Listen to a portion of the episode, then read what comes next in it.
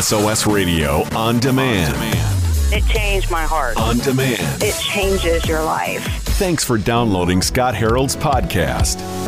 I love what Timothy Keller says about prayer. He says to pray is to accept that we are and always will be fully dependent on God for everything. We're talking about what prayer means with Amy Boucher Pye today at SOS Radio. How are you?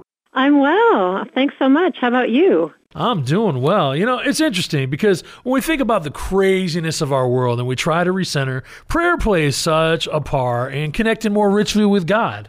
Indeed, it does. Prayer is, is really the key way to communicate with God, isn't it? And, you know, when we pray, when we turn to God, even just a little bit in prayer, He just runs towards us with His arms open wide, so thrilled that we're wanting to communicate with Him.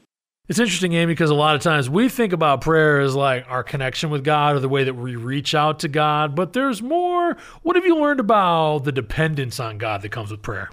Well, as we communicate more and more with Him, we grow in intimacy, we get to know Him better, and we get to know ourselves better.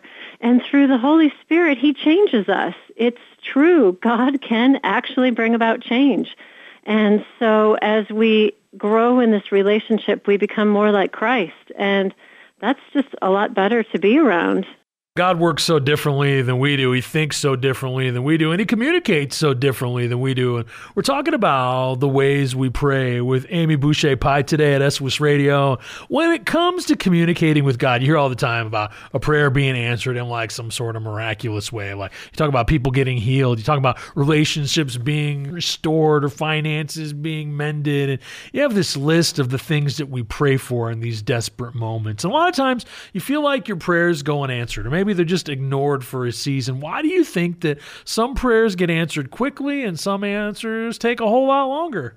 Well, that is a huge, huge question. And I mean, it goes down to God's character. He loves us and he does communicate with us. And sometimes we, our ears are stopped up and we just can't hear him for whatever reason of our own making. Sometimes he allows a period of silence, what's known by some of the Christians from way back when as the dark night of the soul, when, you know, maybe because of the sinfulness of the world, that the world is not the place that God created it, that things go wrong, and that we're affected by that, and God feels far away. Or maybe, you know, we've been so loving the experience of prayer that we search after that experience instead of God. It's, you know, a subtle shift. We look for the gift instead of the giver. So it's a really big mystery, but if we press on and keep on and maybe just read the Psalms, if we can't pray ourselves, if we keep reading the Psalms and using those words to help us pray, eventually I do believe and I have faith that we'll get through that season and that we'll hear God eventually. We're talking about some of the time tested practices for encountering God with Amy Boucher Pye today at SOS Radio. She wrote a book about the seven ways to pray. And Amy, you've studied prayer, you've gone back to God's Word, you've studied the ancient practices and the disciplines that many of our forefathers have studied about how to connect with God. And you broke this down into some digestible ways. You want to talk about that for a second? Sure, yes. I've gone through seven different ways. They're not the seven ways, but they're seven ways that have lasted for centuries. And I start with the Bible, praying with the Bible, praying through the Bible, because the Bible is God's inspired word and really the primary way that he speaks to us. So if any of these prayer practices go against the Bible, then please get rid of the prayer practice and not the Bible. And then, and then we look at practicing the presence of God, which is a wonderful way of just reminding ourselves that Christ lives within us if we are followers of Christ. And then hearing God, how can we learn to hear his still small voice? And then we look at lament. How can we lament? How can we pour out our complaints and our grumbles to a God who wants to hear? And then two more. One is gospel imaginative prayer, where we place ourselves into the story of one of the gospels through our imaginations as inspired by the Holy Spirit, we're smelling the smells and seeing the sights of when Jesus lived. And then the last one is examen, which is looking back at our lives at a specific period of time in order that we can look forward with God. I think it's interesting because a lot of times we'll find that we say the same things over and over and over in our prayers. And so that's why it's good to look at the different ways we can pray. Not the ways, but just different ways. Yes, exactly. And that's why I've really tried to fill this book. It's really weighted to the prayer exercises so that people can have a go. They can try out these different ways. There's lots of prayer exercises within each of the seven chapters because we're all different and, you know, they're not going to work with each of our personalities. And we'll use different ones in different seasons. And I think the Holy Spirit can really work through them in people's lives. So it's wonderful to have a go with all these different ways to pray. We're talking about how we can make our prayers a little more effective with Amy Boucher Pye today at SOS Radio. And essentially, we're talking to God. We're having a conversation. We're not just taking the time to talk, but also taking the time to listen. And in your book, Seven Ways to Pray, Amy, you talk about there's some questions that we can ask. Like, you know, what am I most grateful for today? What am I least grateful for? You know, when did I feel most alive today? When did my energy drain out of me? When, I, when was I happiest? When was I saddest? What brought me joy? What annoyed me? It's like going into those things and then taking that to God almost like a discussion starter. Exactly, yes. Those are in the chapter on the examen, which is that looking back in order to move forward with God. And that's inspired by Ignatius of Loyola from 1600s in Spain. And he would have this practice of looking back, of asking these questions, where am I moving away from God and where am I moving toward God, just as a way of noticing in kind of a technical language the movements of your soul, which is just means how are you with God?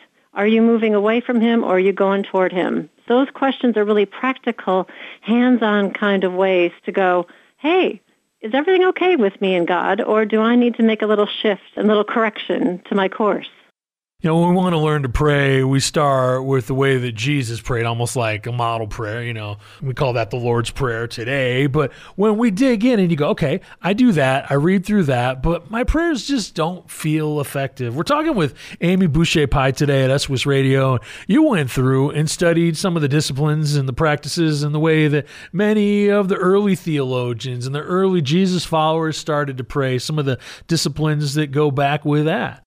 Yes, and they really came alive as I saw how people were changed by them, how their lives were, you know, they became more alive in God, they became more confident, they had faith. Teresa of Avila is another really interesting character from Spain again back in the 1500s, 1600s, and she lived at a time where there were so many constraints for hearing God, but yet she was able to hear God, and she turned from a kind of silly girl, as she would have called herself, to a woman who was a leader in that time and who started up different monasteries and who was a real reformer for change. So it's great to see how these prayer practices are really hands-on and make a difference in people's lives.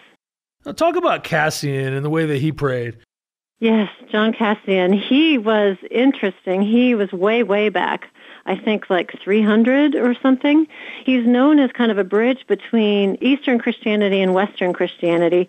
And he came up with this unceasing prayer where he would pray, he would instruct the monks under his care who were uneducated, so they couldn't read, and he wanted them to pray one of the Psalms over and over. Oh God, come to my rescue. Oh, help me, O Lord. And I don't think I have the wording completely correct there, but he wanted them to be praying without ceasing. And I think they did that, but even he admitted that this kind of formula for unceasing prayer, that he got a little bored with it. But we can use that if we can't fall asleep, you know, or we could pray just the word Jesus, or there's the Jesus prayer, Lord Jesus Christ, Son of the living God, have mercy on me, a sinner. You know, just these kind of prayers to calm our mind and settle ourselves and to help us to focus on God.